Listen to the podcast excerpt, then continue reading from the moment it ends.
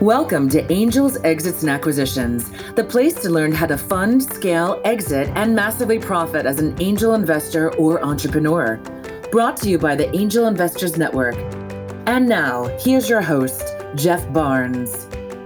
Hi there, it's Jeff Barnes again with Angel Investors Network, and this is the Angels Exits and Acquisitions podcast. And today's guest is Randy Tate. Now, Randy had an exit early on in his career, became a small business coach and advisor, and then went on to work with one of the leading CRM companies out there, Infusionsoft, to help them grow their company significantly, and now is working in a SaaS startup focused on the financial sector to really help people achieve the wealth and freedom that they desire. And I'm really excited to introduce Randy here because he and I have known each other for the better part of a decade and have worked together as business coaches and advisors. He also does know my co-host, E-Rock, who unfortunately, just because of all the scheduling conflicts we had, was not able to help me co-host this one episode, but he will be back on the next episode. We're really looking forward to having him here. But stay tuned, listen to Randy talking about not only his journey as a startup and an advisor and business coach, but also what he knows about the financial markets, the economy, and what to look for when it comes to investing and what you need to know when you're building a startup or investing in a SaaS-based company, which, of course, there are so many of them out there. And this is a lot of great information you need to understand when it comes to investing in or starting up a SaaS. So again, here's Randy Tate on the Angels, Exits, and Acquisitions podcast. Thank you very much. All right, Randy, how are you doing today, man? Great, Jeff. Glad to be here. Thanks for having me. Wonderful, wonderful. I am excited to have you here. You know, we've known each other for almost 10 years now. We were just talking about that. And you've had a pretty incredible journey to get to where you are right now, running the company you're running. And we'll talk about that in a little bit. But I want to talk before we get to, you know, the investing and what's happening in the economy and what people should be looking for. I want people to get a chance to know you a little bit more and your crazy journey to how you ended up in the situation you are right now. So, you know, don't take me all the way back to the womb, but, you know, you were in charge of doing some business coaching and helping business owners grow, and then helping one of the largest CRMs for small business out there grow their company and adopt technology. So why don't you give folks a little bit of a background about who you are and what you've been doing? Yeah, I won't go to the womb. And I'll give it briefly. You know, post-college, I was actually a high school teacher, football coach. Spent my first 10 years doing that. Realized there was no money in it, so I left. And I started my own company. And that was my beginning journeys of being an entrepreneur. So I learned quickly, you know, some fundamentals just by sweat equity, literally, how to grow a company. And my first company, I grew it up to around a little over $5 million in revenue in 4 years. And then we sold it to a multi-billion dollar publicly traded industry giant. And that really got me going. I'm like, ooh, I got a 10X on my EBITDA. This is great. I'm learning all kinds of new stuff. And I've had a passion to teach. I like to teach.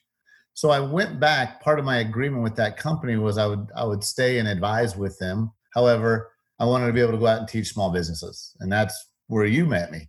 And I started going out and teaching, coaching small businesses. I've spoke to and coached small businesses all over the world, multiple countries, all over. And that led me to the creation of an executive coaching company. So now I was coaching both sides of the house.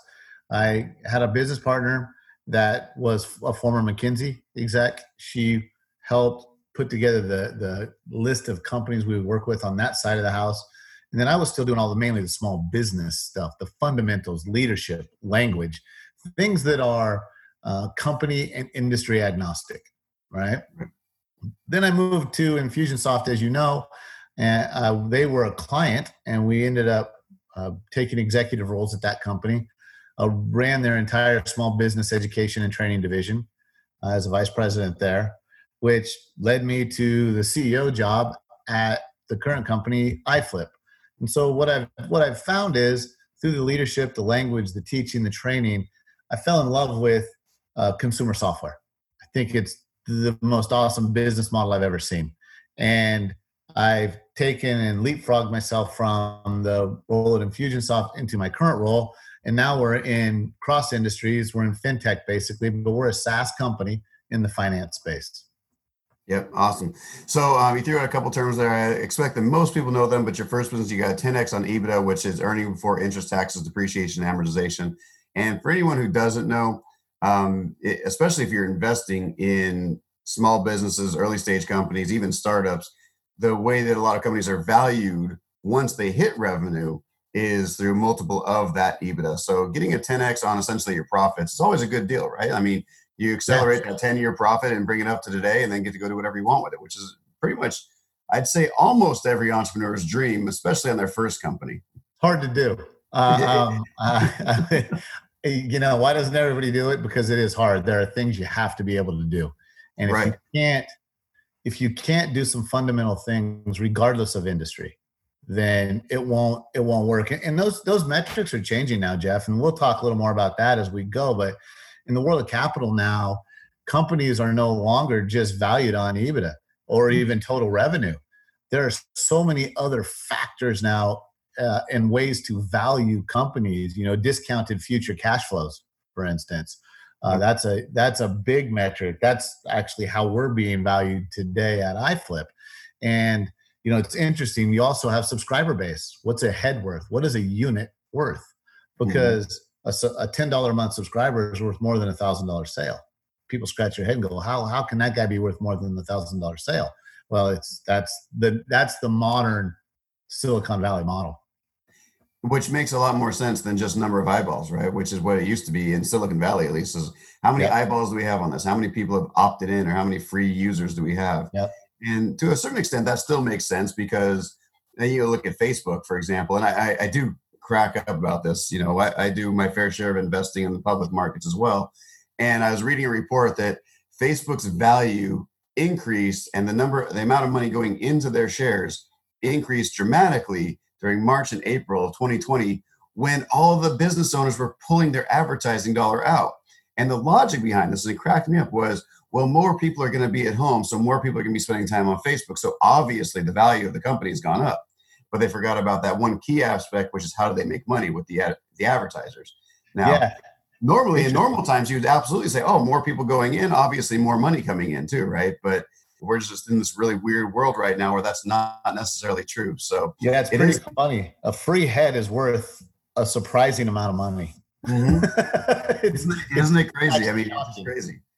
Yeah, I remember when I watched, was it Social Network, the one about Facebook and Zuckerberg and how they got it started and everything like that. And, you know, before they're even making money, the 9-figure, 10-figure valuation they're putting on this, before they're really even attracting any money in. And I know a lot of people scratch their heads, but when it comes down to it, like you understand, if you are really good at monetizing, and I hate that word, but it is pretty much the best word for it.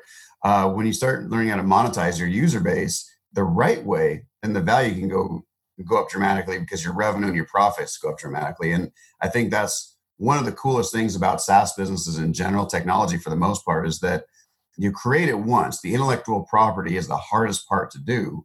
The rollout gets to be the second hardest part to do. And then, of course, you're always upgrading, tweaking, making modifications to it.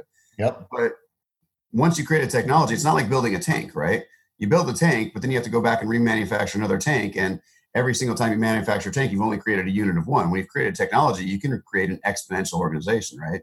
Absolutely. That's the power of it. And is as long as your widget, your product, the thing that you're giving people when they enroll is sticky, you know, that's the other number, is that churn.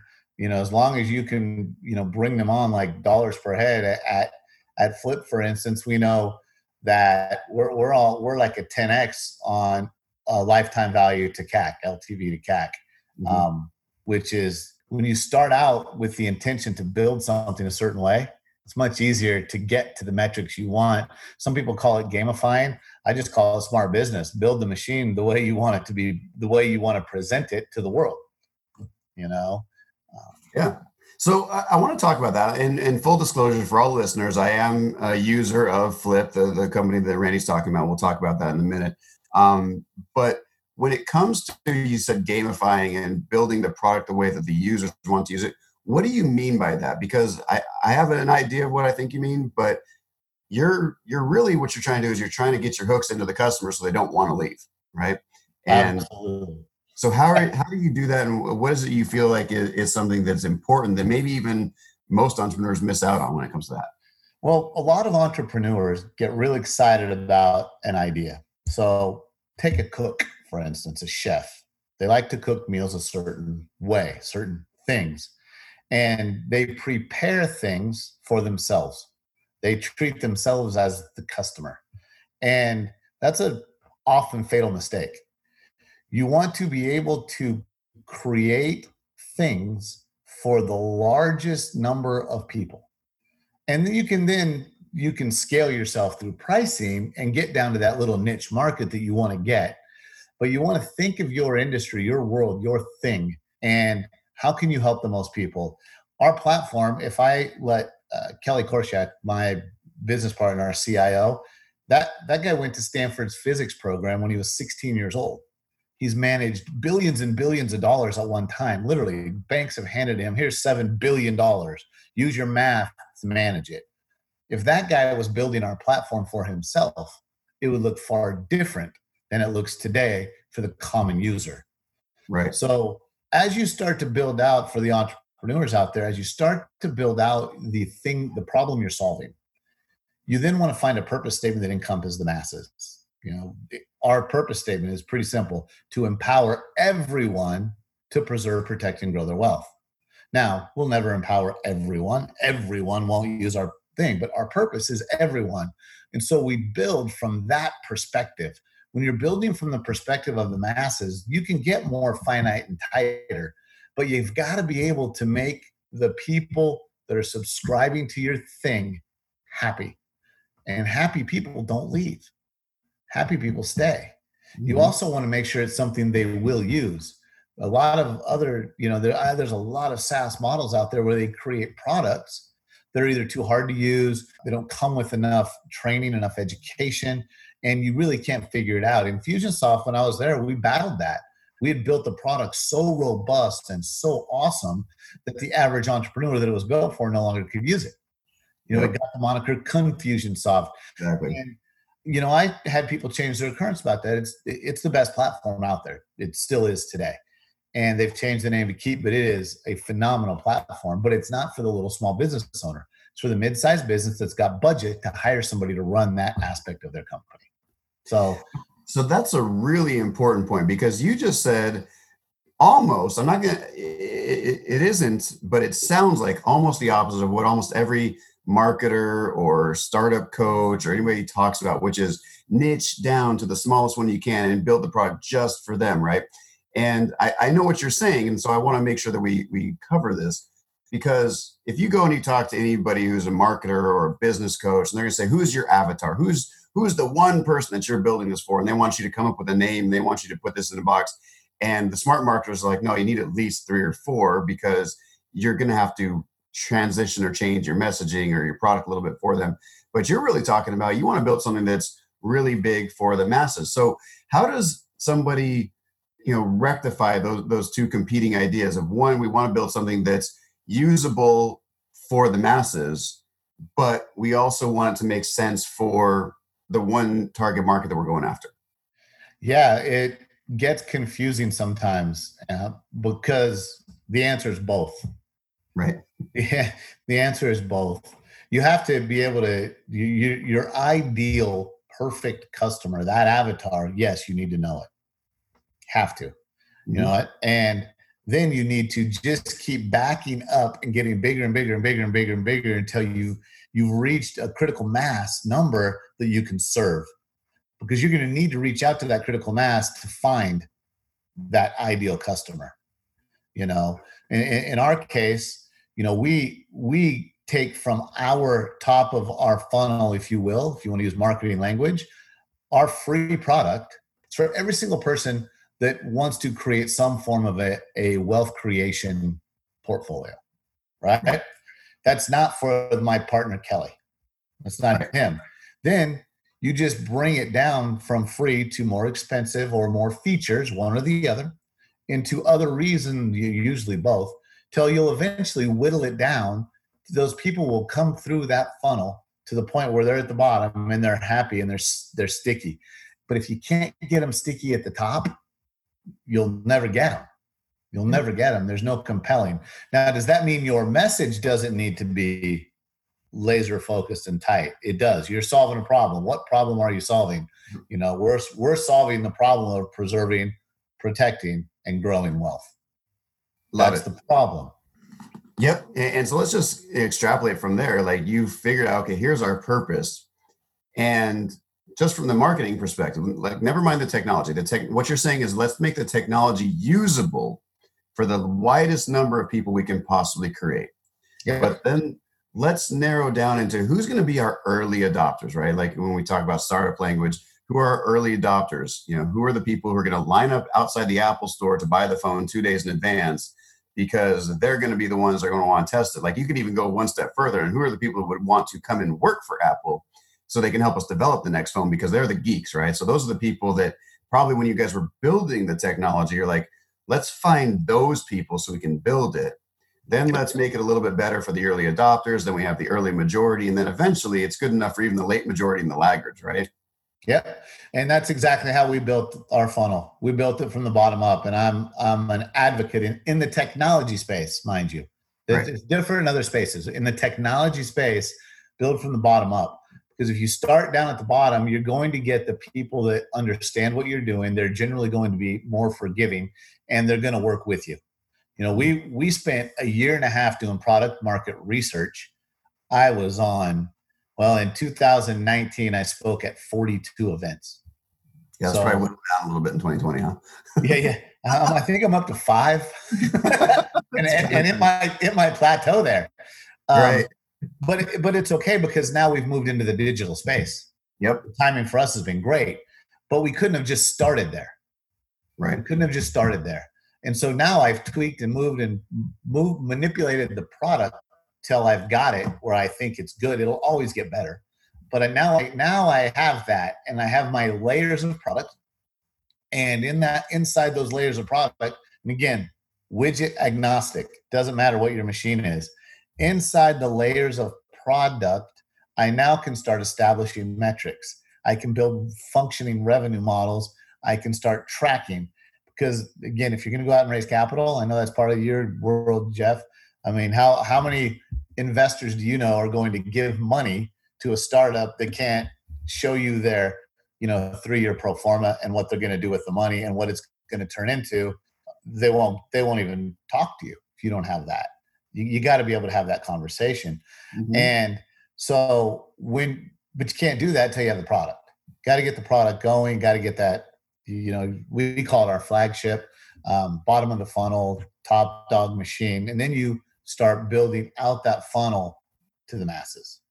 Well, and also, I'd say it even starts one step further before you even create the product, right? Which is, you and Kelly kind of have this idea. Kelly has this incredible brain, and he can probably run algorithms in his head that no one can even understand if it was written out on the blackboard, with Charlie Brown explaining it, right?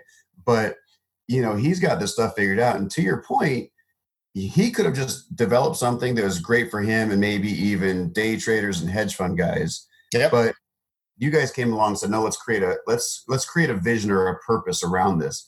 And that vision, that purpose, is what kind of molded or shaped what the product would become, right?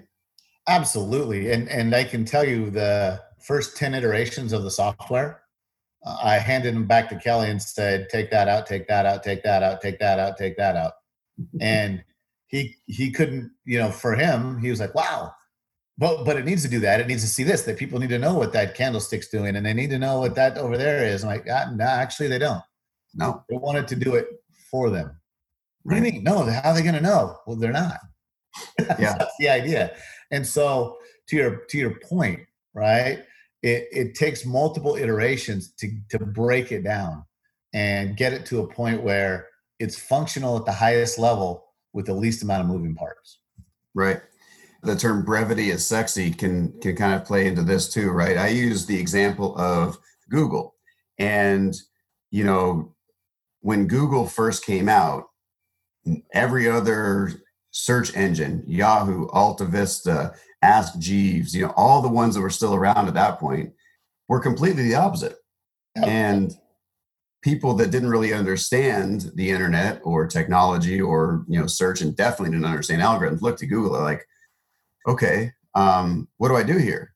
Well, you just type whatever you're looking for. Well, that's it, you know? Yeah. And that was the thing that got them to be so powerful in the beginning. I would venture a guess, and I've heard this from a number of people, I'm not an inside source, but that Google search algorithm was no better, and in fact, was probably a lot worse than a lot of the other ones that were already out there. But they only focused on the one thing, and they made it so simple, right? It was like, just put what you want on the front end. We'll do all the magic on the back end. You don't have to look at the 15 different columns and the 45 different headers to try and figure out what you're looking for. We'll make it simple, right? And so that's pretty much what you guys did too. And that's how you change an industry. I mean, that's how you disrupt. You know, there's multiple ways you can start to penetrate a market. You know, you can be better. You can just do something better. But like you said, Google wasn't the best. But better's not the only answer. Mm-hmm. You can do it easier. Yeah. And you can do it cheaper. Yeah. If you really want to disrupt an industry, you have to do all three. You have to find a way to deliver the goods better than the competition. You have to be able to do it cheaper than the competition, and you have to make it easier on the consumer than the competition. Look what Netflix did to Blockbuster. Right. You know, and that's we spent a lot of time early on, Jeff, mapping that out and what existed in the industry for people. You know, today would invest for the investment world, anybody that wants to invest, you have some mobile apps out there that will allow you to buy and sell stocks. Those are pretty cool. That's one model. And then you have all the way up to, you know, Goldman Sachs and some of those guys have private investment bankers that are very expensive, highly expensive, but they do it better. They're going to do it better than any of the Robinhood folks that are out trading by themselves. The guy at Goldman Sachs is going to do a better job. What you don't have is the disruption of that. What we set out to do was to be as efficient and as effective as the biggest institutions, and we are. And we wanted to be the cheapest to the market and the easiest to use. We know now for sure that if we can really accomplish those things and start to get traction like we have, we can completely change the fundamental way an industry works. That's been our intention from the beginning. That's why we've taken our time. We haven't got out over our skis. We've been very consistent on our message and our work. We've grown very well. But the idea, it comes back to, are we better? Yep, we are. We are better. I can assert that. I can prove that. I can show the math. Are we easier to use? You can attest to that. You've got an account. It does it for you. It fully buys and sells and manages your account completely for you. Are we cheaper? Significantly cheaper, exponentially cheaper than the competition. So we've cornered all three of those areas because we came at it from a completely different business approach. We approached finance from a SaaS mentality. And so when people are trying to build their companies and they're growing their businesses in the startup space, they want to make sure they're looking at that. Who's my competition? Am I better than them? Is my product better? Okay, great. Is it easier to either obtain?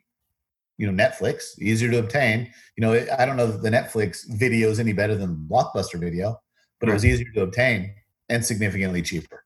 Yeah. So you start crossing two or all three of those bridges, you can really shift an industry instead of being just a me too.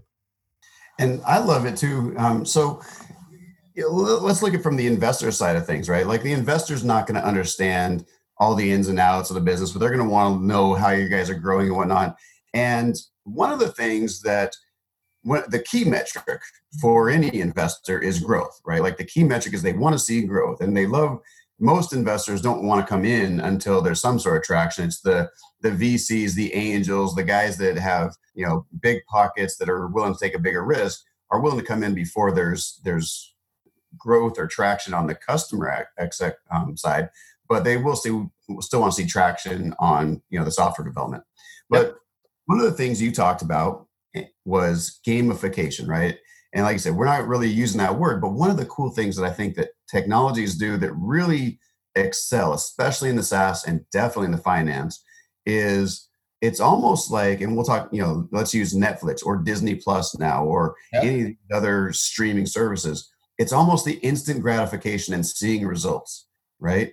And people, you know, if we were to apply the gamification idea to your guys' software, it's like, okay, I can choose the portfolio. I can even create my own, and I can almost see live. Well, I can see live exactly what's happening. Yep. And I get almost instant feedback, and I feel really cool. I'm like, oh, cool. I get a chance to watch this. I don't have to know what's going on behind the scenes. I get a chance to watch it and see. So would you explain, you know, what your guys' thought process was into going into that? And then for everybody else who's wondering what in the world your business is, like, explain a little bit more about what Flipping Wall Street is, iFlip is, and all that. Yeah. So gamify. Yes. We have, you're going to see some things coming out here shortly too. And you might have noticed, one of the things we want to do is encourage people to share. So every app that gets downloaded on the free mobile app gets its own unique identity. So we are tracking who shares. There's one little button on there that says share. So we give people the opportunity to share. Now we haven't rolled this out officially yet, but it's coming very shortly. July, it'll be out full. People are going to accumulate points, rewards for things like an iFlip t-shirt or an iFlip hat or a stock or money, earn money, make a referral. So now you can turn it into a game because it's all based on this. So you hit that share button and the little thing pops up and says, how do you want to share? Facebook, LinkedIn, Twitter, Instagram, and it's all already built in. We've built in the gaming for them to be able to do that. Right. We're also going to create down the road, by the end of this year, we're going to create the opportunity for people to play against each other. Mm-hmm. Right. So yeah. And we're going to have a feature called, you know, so you think you're smart. Can you beat Kelly? And, oh, wow. That'll be fun. Yeah. Well, it will be fun. And we'll be able to, the intent is to be able to do it in simulation mode. So people won't have to put money in if they don't want to. But believe it or not, there are people out there that think they're better and they want to try it, and they'll put money in just to try and beat Kelly. Mm-hmm. So we're growing our business by serving the people and making it fun for them. Yeah. That's the gamify piece.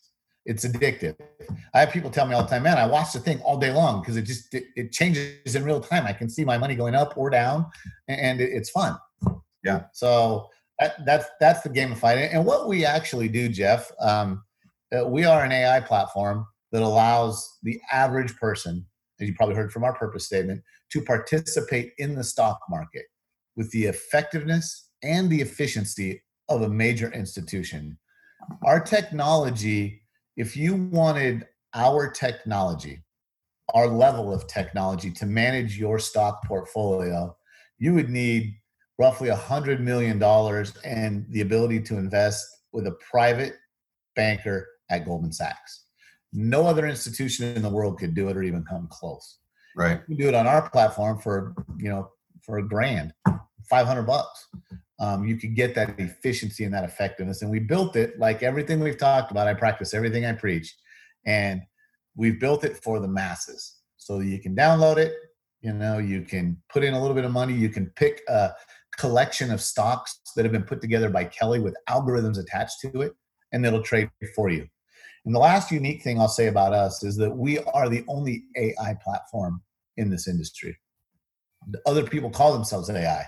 You'll see AI and you'll hear robotic or automated. They're not. They are simply an algorithm. And by definition, an algorithm is just math that says, if this, do that, and then a piece of software will execute it. In order to be AI, the machine, the algorithm itself must be able to change its rules. And each of our 11 algorithms have multiple algorithms behind the scene, forcing them to change their rules. So our machine learns in real time every day. And the more it learns, the better it gets. If you look at the last two drops, 2018, right, we had the 20% drop in the fourth quarter of 2018.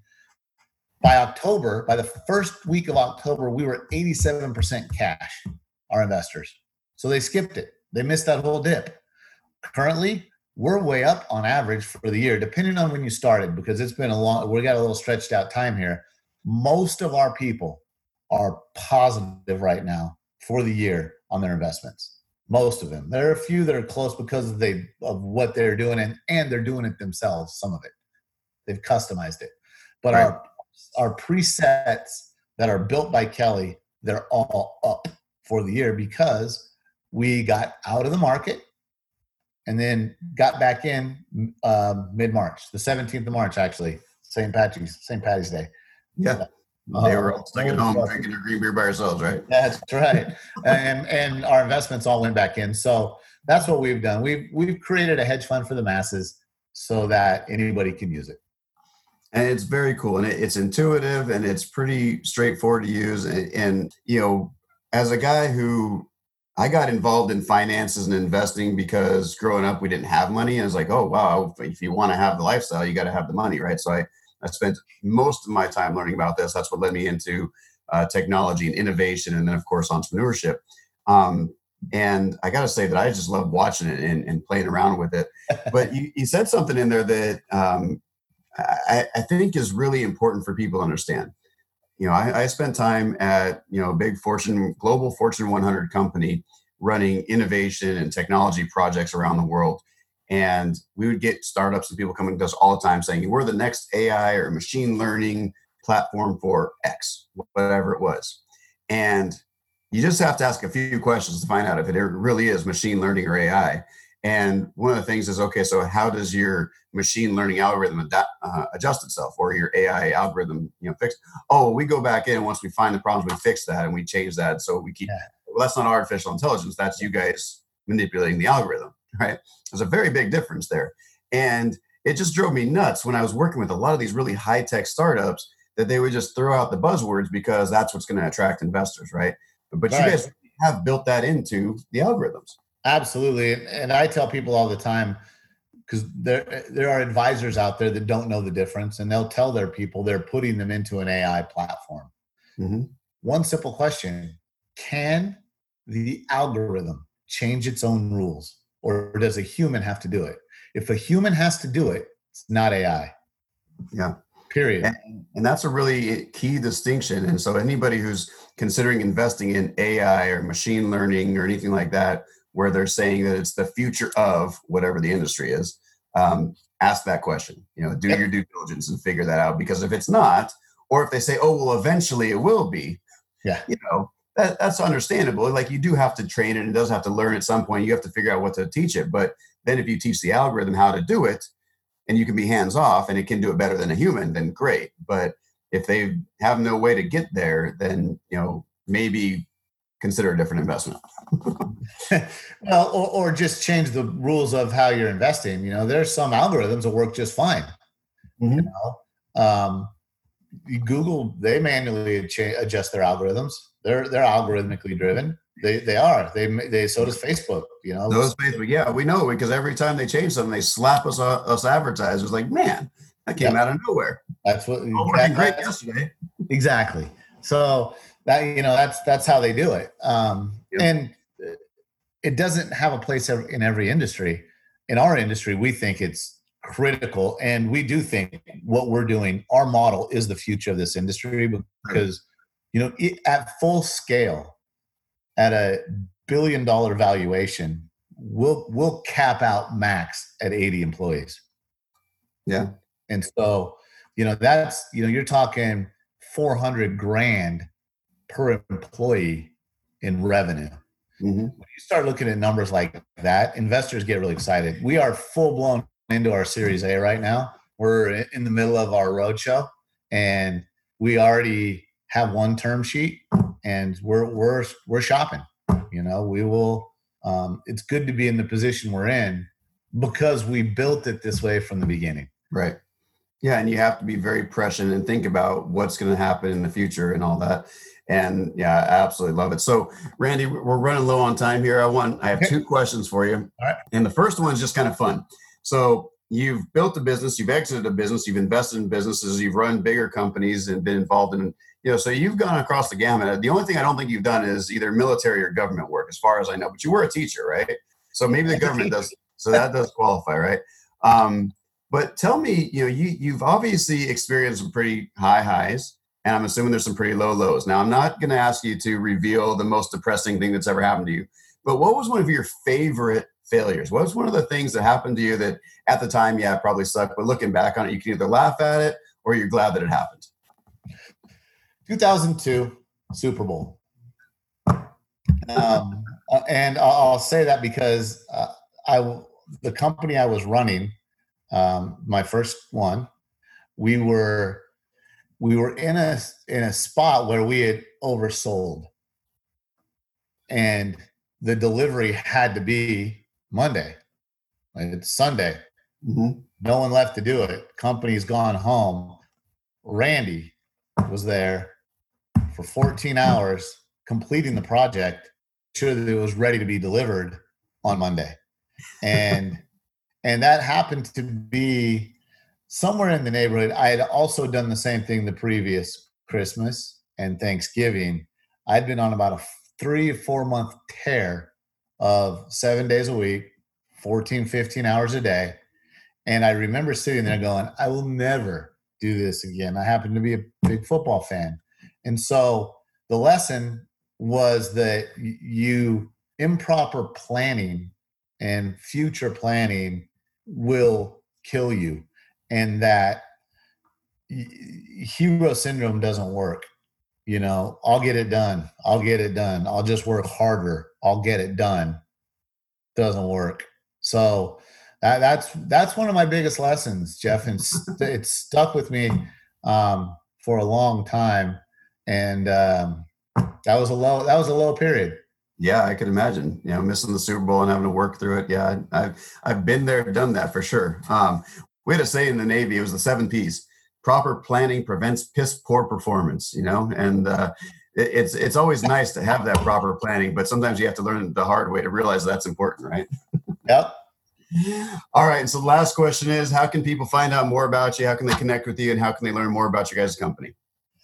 iFlipinvest.com. That's our website.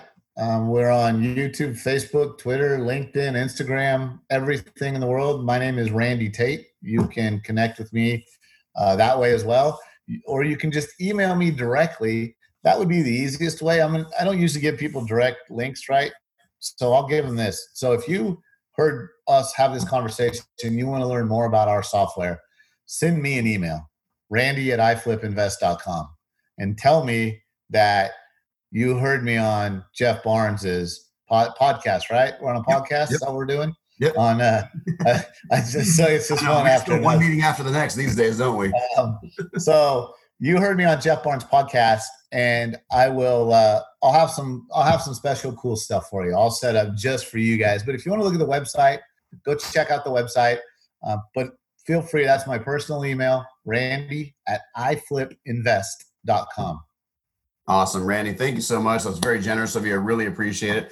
Also really appreciate your time. I know that especially being a technology and a SaaS company and still kind of technically in startup mode, your life is probably even busier now that you have to do everything digitally, right? Because now I realize this one thing. Yeah, we're not spending the time in the airports and traveling and whatnot, but it just means we can do back-to-back Zoom calls on a regular basis now. So thank you very much. We fill the void. Yeah, exactly. We always do, don't we? It's a funny thing about human nature is like, you give us an empty space, we will fill it with something. Yep. Can't help ourselves. It's so true. Awesome. Randy, thank you so much. I really appreciate your time. And we will put all the links and everything like that in the show notes for you. So if you want to learn more about that, or you want to read the show notes, you can go to angelinvestorsnetwork.com/podcast. Again, my name is Jeff Barnes, CEO of Angel Investors Network. And this was the Angels Exits and Acquisitions podcast. Thanks, Randy. Thanks, Jeff. You've been listening to Angels, Exits, and Acquisitions with your host, Jeff Barnes, brought to you by the Angel Investors Network. Remember to subscribe to this podcast on Apple iTunes or wherever you like to listen to your podcasts. Go to www.angelnetwork.com for tools, resources, show notes, and more, as well as our free training on how to become a successful angel investor and entrepreneur.